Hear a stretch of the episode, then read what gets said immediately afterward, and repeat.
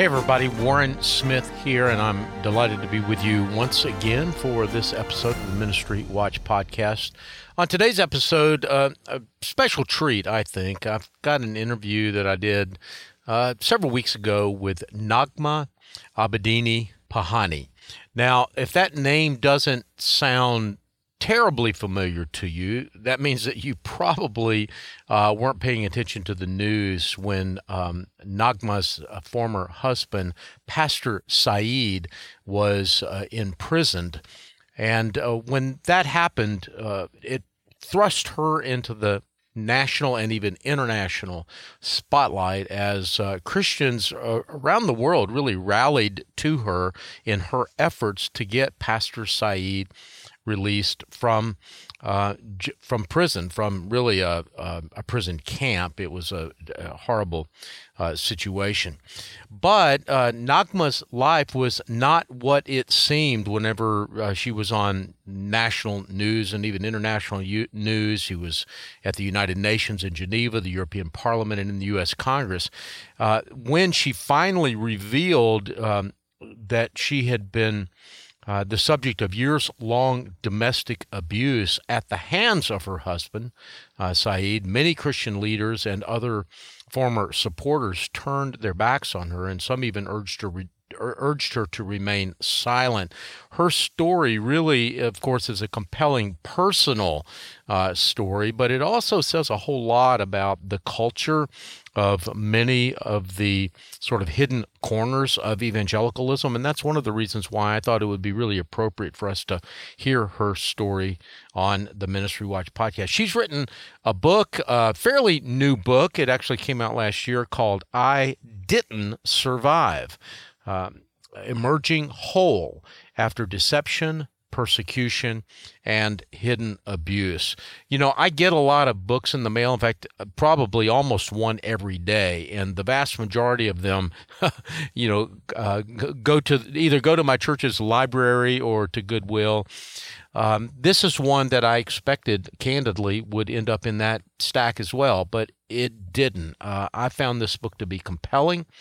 And uh, one of the reasons, again, that I wanted to bring uh, Naghmeh's story to you. Um, I'll have some more to say about uh, Naghmeh's story and about some other things going on here at Ministry Watch. But first, here is my interview with Naghmeh Abedini Panahi. Uh, hope you are edified and encouraged and challenged by some of what we say. Naghmeh, thank you so much for being on the program. I must say that I, I found your book, I Didn't Survive, to be absolutely compelling. And I, got to be honest with you, I wasn't sure it was going to be when I when I got the book in the you know from your publicist and uh, you know they said, hey, you know, would you be interested? I was like, yeah, maybe send me the book and I'll whatever.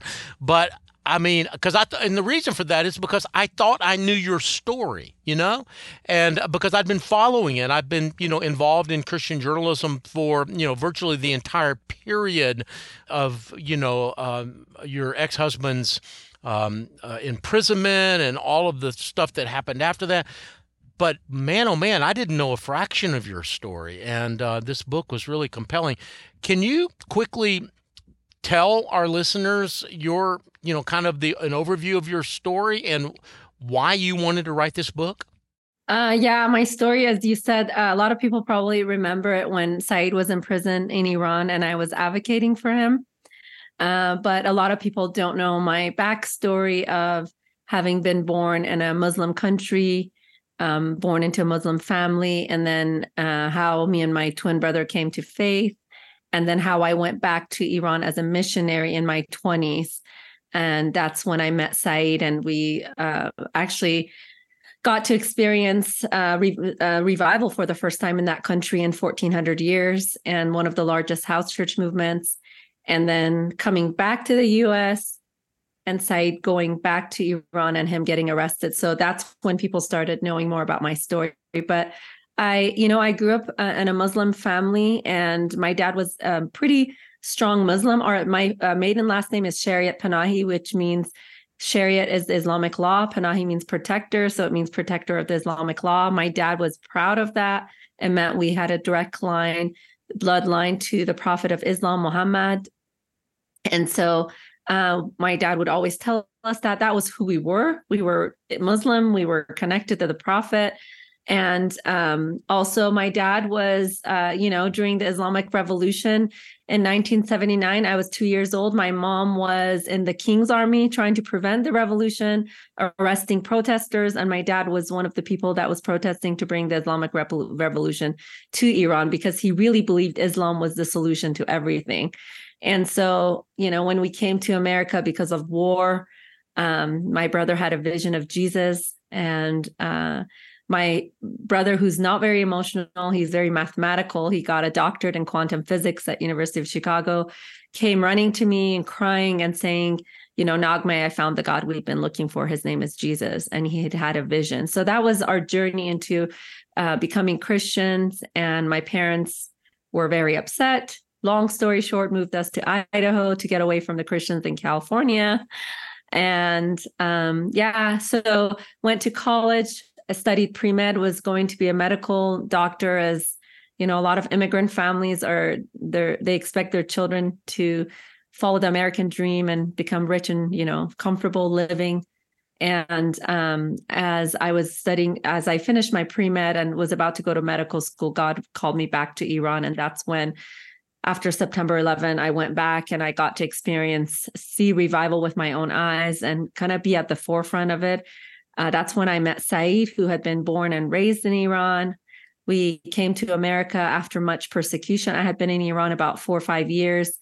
Uh, after much persecution and the church really growing rapidly, we came to America. And um, as many people know, Saeed decided to go back in 2012 and got arrested. And I started advocating for him. So, um, yeah, so a lot of people don't know that backstory yeah. Well, you know, you mentioned your brother, who, you, as you said, has a PhD in, in uh, mathematics and, and works in the field of quantum physics today. I did a little bit of um, uh, creeping around on Google about you, you know, you and your family. Uh, I mean, you guys, uh, highly accomplished, well educated.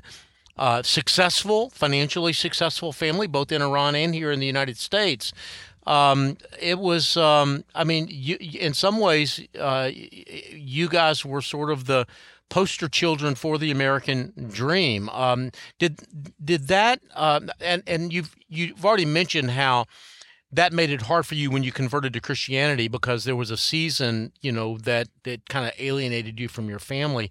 But I'm also wondering, you know, what that um, kind of that status and that prosperity uh, meant whenever you ultimately kind of walked away from a lot of that. I mean, you walked away from your marriage, you walked away from, you know, sort of the the status of being the perfect Christian wife. Um, it, eh, you know, I'm, I'm skipping ahead in your story, but um, but I'm kind of wanting to put those two bookends together. Talk a little about that. Yeah, a lot of people don't know when my dad came here and as an immigrant, he started a business, very successful business. Uh, he was he actually got his master's in engineering at um, University of Oregon, or or Oregon State University, the Beavers, whatever. Yeah, Oregon State University.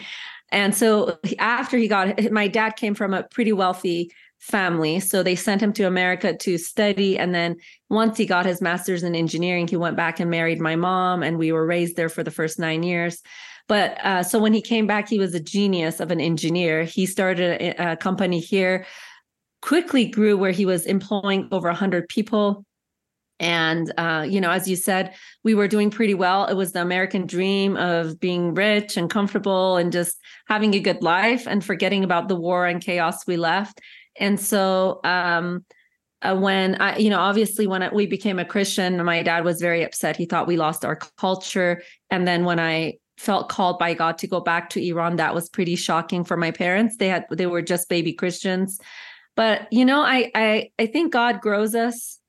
Um, little, you know, it's not a big jump. I think uh, in my 20s, when God really called me to leave everything, my dream of, um, I guess, having a safe you know, it was right after September 11 and going into the Middle East was not very safe. Um, and so I guess leaving safety and family and money and uh, a lot of the things that I had we had left Iran for was seemed very um, dumb, I guess, not very smart. But I really felt by God to go there. And, you know, God was preparing me because it was hard walking away. I talk about it in my book. I uh, I really felt like God was telling me to go to Iran, but I went to India for a season.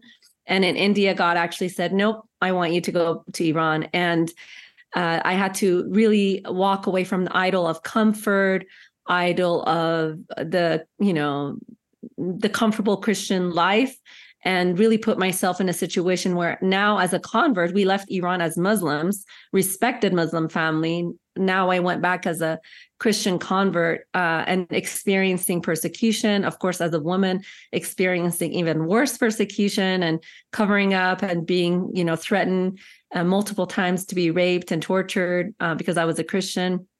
And so experiencing that as a christian woman in iran um, and but at the same time following christ you know is like the cross and it's the narrow road but then you god allowed me to see revival. God allowed me to see a country that had been close to the gospel for 1400 years. We planted uh, uh, hundreds of house churches in over 33 cities in iran that had not had churches in for over 1400 years. Um, in two years 33 cities had churches.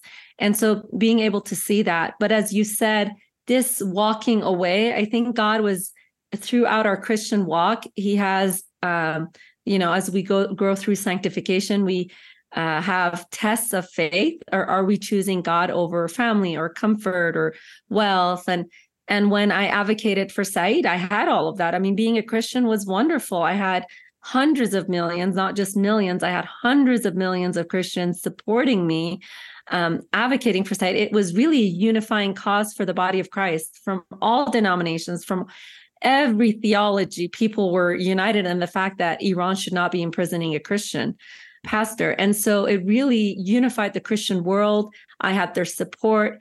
I was in private jets with Franklin Graham, who's close to you and i was close with him. And so in a way i thought oh this is you know of course i was advocating for my husband but in a way i was kind of getting used to oh i can you know fly around in private jets have a really rich life christian life have multiple houses maybe even private jets and still follow christ. But there was a part of me that was in battle with that because i knew when i had left america for iran in my 20s I knew that the way of the cross was us giving up everything for Christ because he'd already given us his life.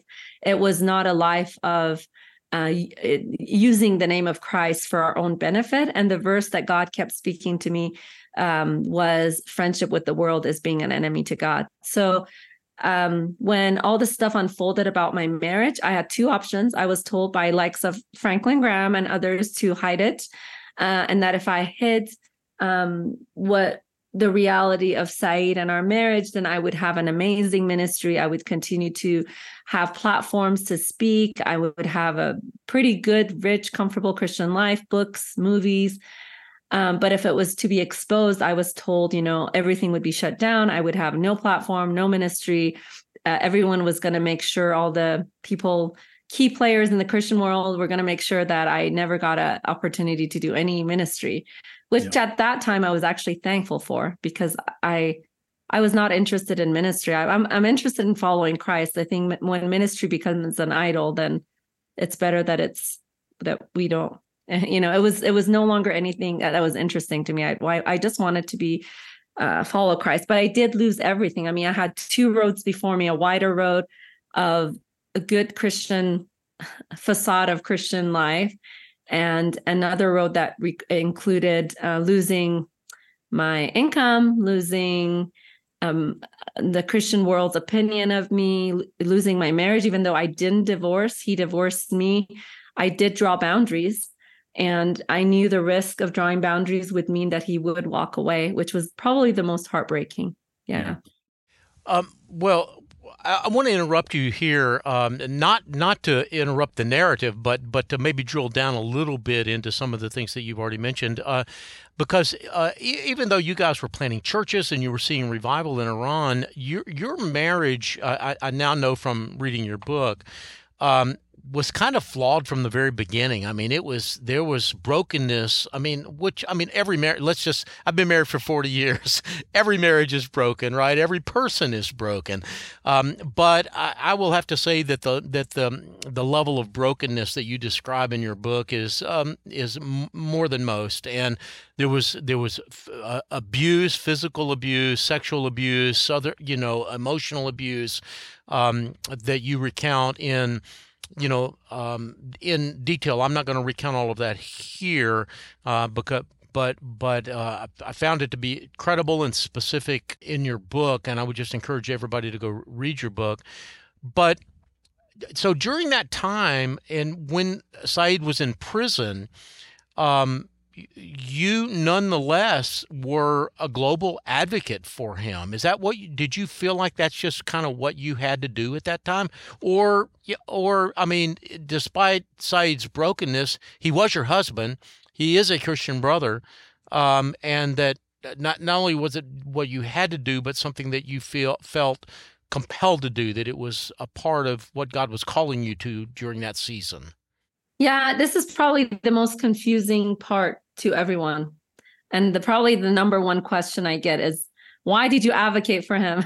why did you get your abuser out?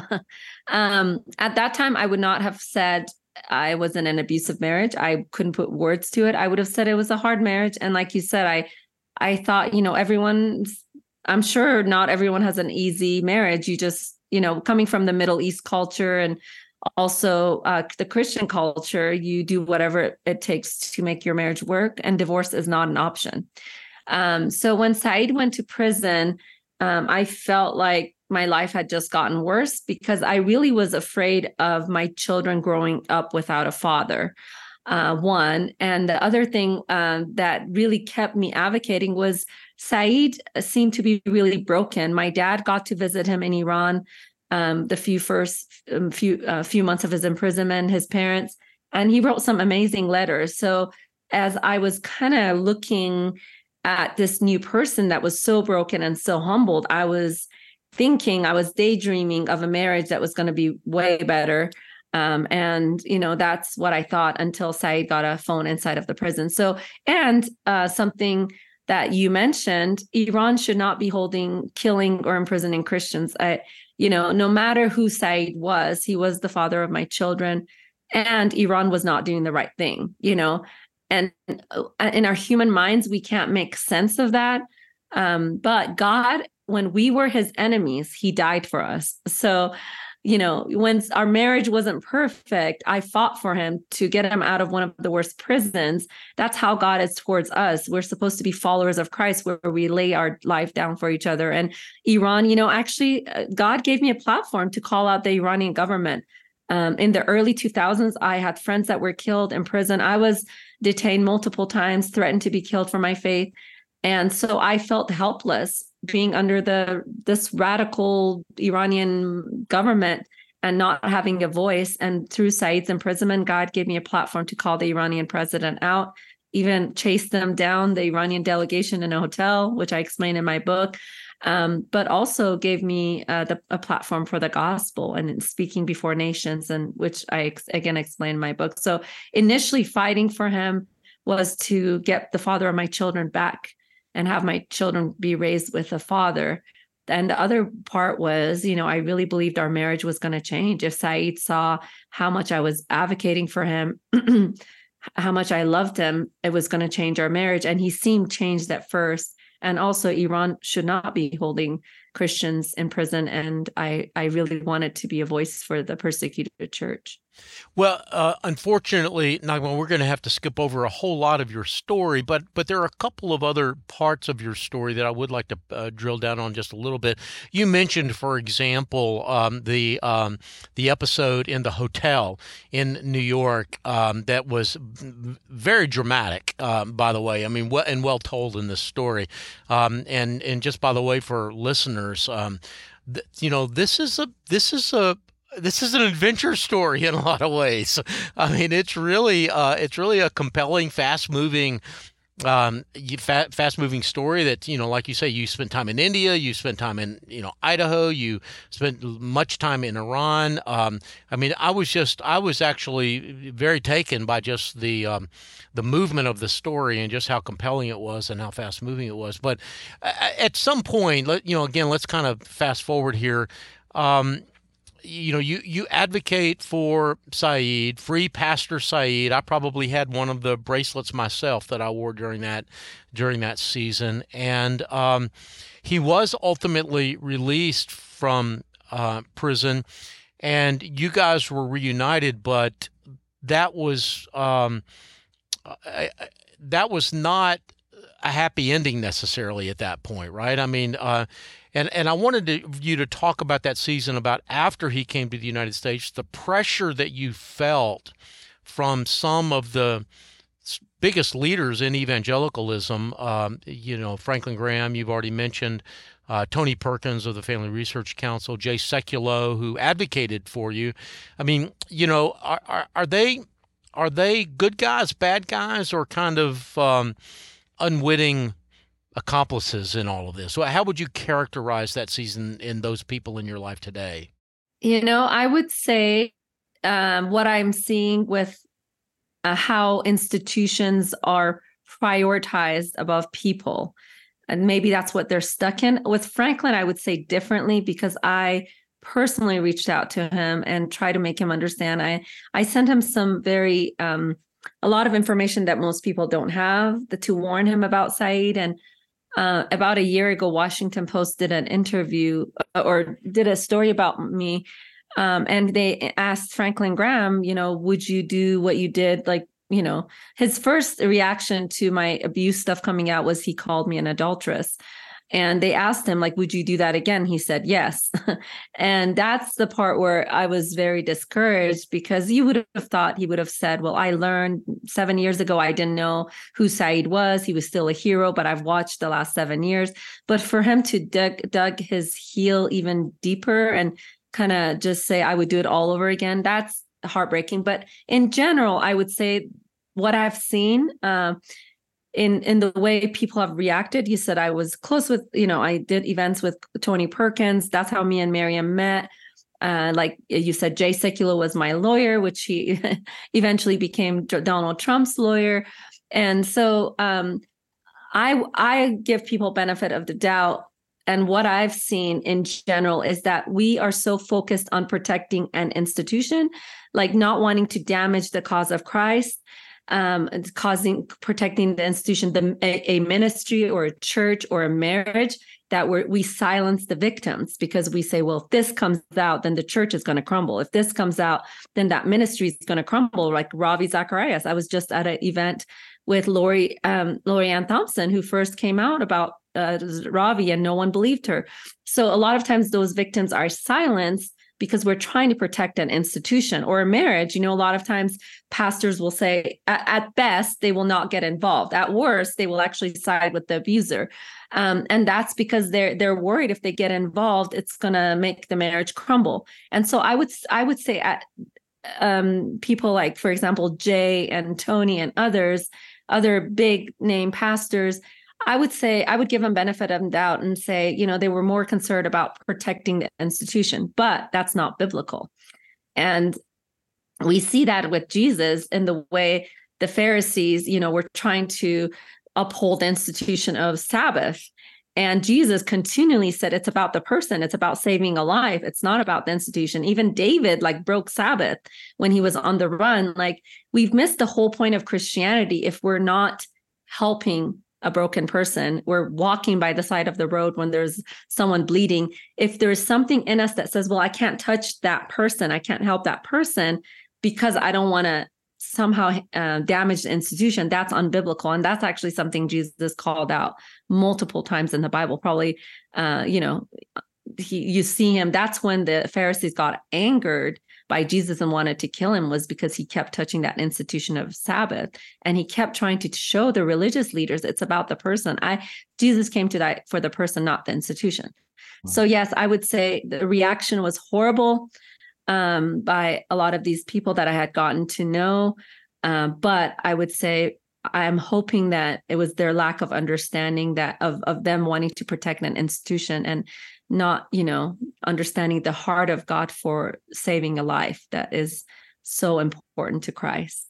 Well, is that why you wrote this book? I mean, obviously you wrote the book to tell your own story and to, you know, make sure that the truth of your story uh, got out into the world. But I, I, am I wrong to read that kind of as a sub? What you just said is kind of a subtext of your story that you were um, you know, in some ways, you were calling out the Christian industrial complex, as it is sometimes um, called, and saying, you know what, when we put institutions over individuals, we have departed the way of the gospel. We have departed um, um, the way of Jesus. Is is that at least a subtext? That's ultimately, it's like you know, a clam like fight, like dealing with this dirt and turning into pearl. I would say that's the pearl of what I wanted to that's the something that I struggled with. Why did Christians react such in such a way to me?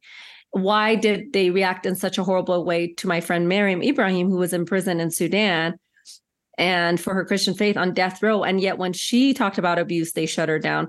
Uh, why are we seeing an epidemic of abuse in churches? So, is all this stuff that I was, I guess, wrestling with God that is is ultimately the reason I wrote it is we um, we have become more about protecting institutions than people.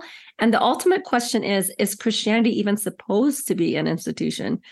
Uh, you know, Jesus' ways are not our ways. When uh, I talk in my book, when we became strong and powerful and rich, we lost our impact in society um, what if the way that we impact the world with the gospel is becoming small and weak and the opposite of how we think christianity will spread? And why is it the underground church and so god why is it the underground church that's weak and poor and persecuted growing so rapidly in countries like iran and china and they're in homes?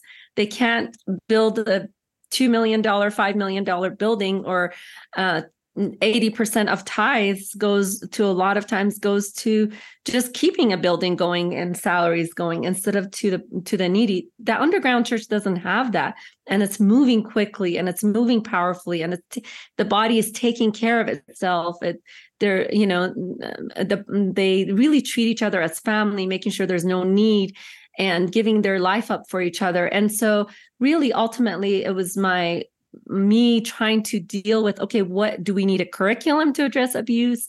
What do we need? And ultimately god really speaking to me that maybe we're not supposed to even be in institution as christians. Maybe we're supposed to be weak and small.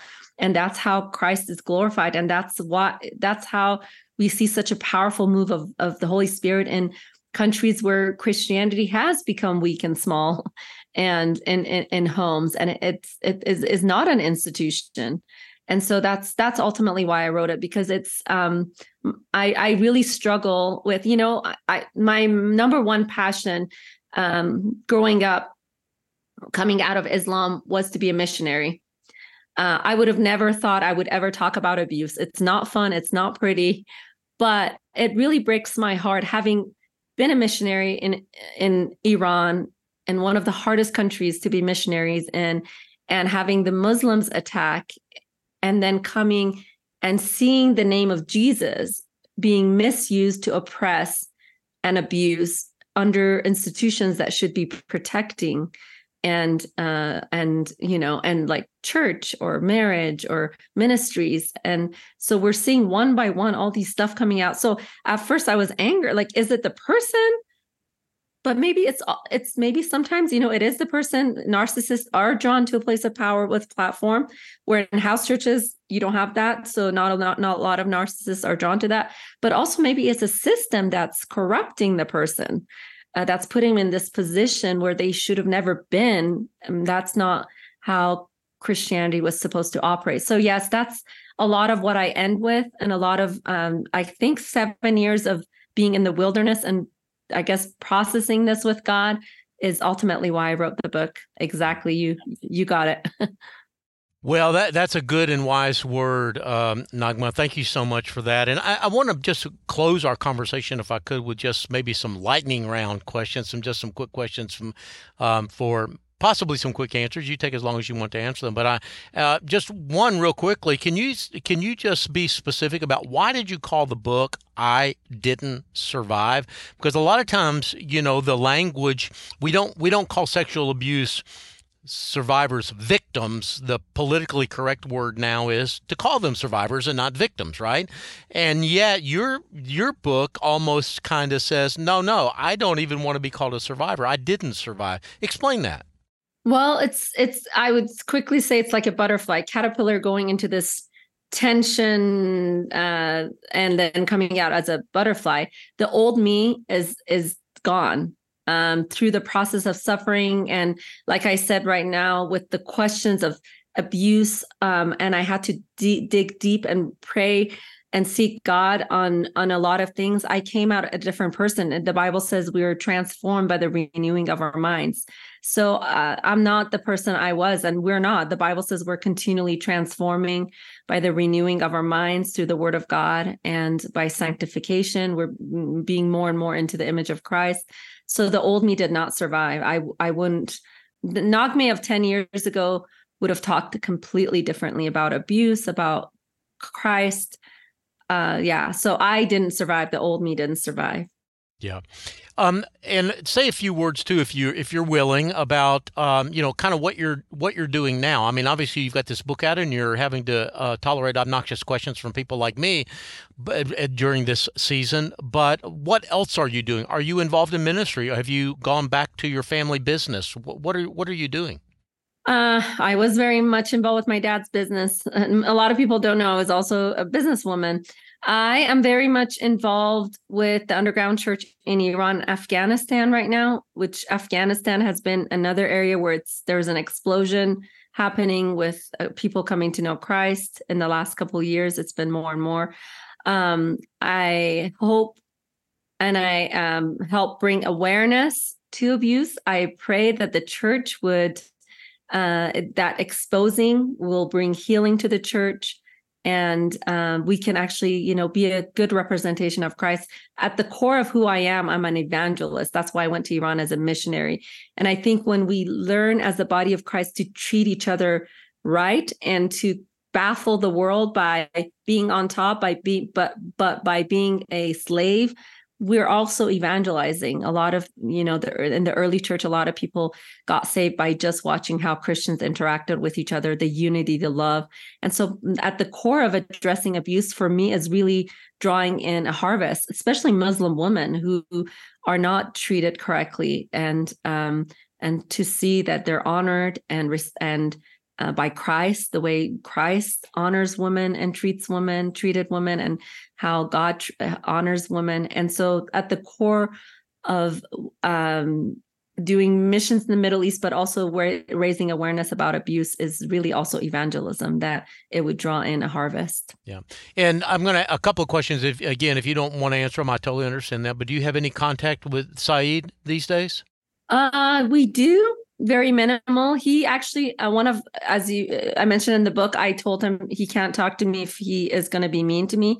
And actually, uh, that was in 2015. Ever since, he hasn't really wanted to talk to me, which was pretty devastating when he got out of prison. So he actually does not, did not want to talk to me. He's uh, had the kids have their own phones and directly communicated with them. There has been times where, um, I have communicated with him and he, he has actually been very surprised. I've given him uh, time with the children, especially my son, when the courts weren't giving him time. Um, and so he has been very surprised in ways where he's tried to fight me in court, and then I've just given him something the court hasn't given him. Um, uh, but uh, those have been some of our communications have have had to do with our children. And what about uh, any communications with some of the Christian leaders that we just mentioned, Franklin Graham, Jay Sekulow, Tony Perkins? Uh, any any contact with them? Any involvement in uh, things that they're doing, or or do they have any involvement in things that you're doing now? Yeah, me and Tony Perkins and actually Ted Cruz did an event a few years ago for a um, girl that was abducted by Boko Haram in Nigeria, and um, a few years ago. So we did an event so, so, i and i and i actually contacted him for the book and getting the photos because that's where how me and Miriam met. So there's the communications are good. Me and Jay and Jordan have talked and things are okay. They're they're good. Uh, Frank yeah. Jordan, Jordan just to interrupt. Jordan Sekulow is uh, Jay Sekulow's son, right? Yes, yeah. Jordan. Me and Jordan have communicated uh, quite often, um, more more so than Jay. Um, but yes, we've talked, and um, he's been very supportive. Um, but Franklin has been my heartbreak because he was a close friend and he has really, um, I somehow, you know, as he said, I was damaging the cause of Christ by talking about abuse, and he's not happy with that. So he has, um, I reached out in the last seven years multiple times, and he has not been friendly. Well, I'm sorry about that. Well, listen, Naghmeh, thank you so much for um, this uh, book, and uh, I, which I found to be very compelling and nourishing in my spirit, and also for this conversation, which I, which uh, you know, again, I, I found it to be nourishing and compelling, and I think you're saying a lot of wise things for the church right now, and I just want to um, say, um, God bless you, and affirm that, and um, and I'm grateful for your time today. Thank you so much. Well, thanks for listening to this week's episode. Uh, an interview that I did uh, back in November with Naghmeh Abedini Panahi. Her new book is called I Didn't Survive Emerging Whole After Deception, Persecution, and Hidden Abuse. Uh, by the way, we've got some articles about her and Pastor Saeed on our website. Just go to ministrywatch.com and uh, you know, it's kind of hard to tell you how to search. Panahi would probably be the best way. P A N A H I, and those stories will pop right up. Before we go, I'd like to mention to you that we're now in a new month, the month of uh, February, and we have a special offer here at Ministry Watch for those of you who uh, will make a financial contribution to us this month. It's it's a book by Teresa Sidebotham called "Handling Allegations in a Ministry: Responses and Investigations." You know, one of the things that I get asked a lot here at Ministry Watch is if I do see something or hear about something in my church or in a ministry, what should I do? I think one of the reasons why uh, Christian ministries and churches don't always do a world class job of handling problems within the church is that they just haven't been educated. They don't know what to do. It's not ill will in some cases, uh, it's just um, uh, being frozen into inactivity by not knowing what the right thing to do, both legally and biblically. And that's one of the reasons that I like this book, Handling Allegations in a ministry.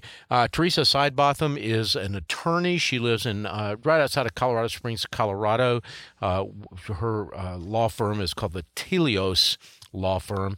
And we've offered this book before. It was a little more than a year ago. It proved to be a really popular offering when we offered this book as a donor premium um, a little over a year ago. But uh, the good news is that we've got a whole lot of folks on our uh, listenership here at the podcast and also on our email list that we than we had um, a year and a half ago. So I thought it'd be worth uh, offering this book again. I think it's a powerful, important resource for churches and ministries, and I hope you'll take advantage of it. So, a gift of any size, it doesn't matter. Give one dollar, give a thousand dollars. Obviously, we would love it if you gave a thousand dollars, but if you give one dollar, uh, you'll get a copy of this book. Just go to ministrywatch.com and hit the donate button at the top of the page.